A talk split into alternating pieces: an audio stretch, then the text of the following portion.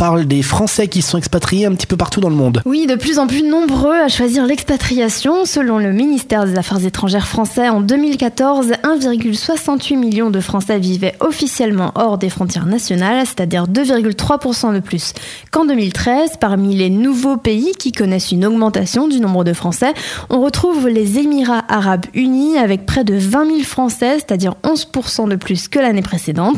Il y a aussi l'Australie avec une hausse de 9% en 2014 et la Nouvelle-Zélande avec une hausse de près de 12%.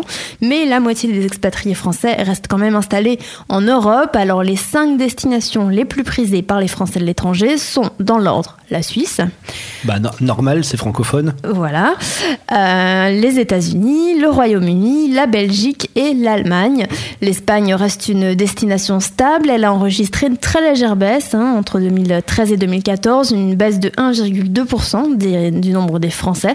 Et puis, effet mondialisation oblige, en 20 ans, le nombre de Français expatriés a doublé. Puis on est à peu près à 50 000 à Barcelone.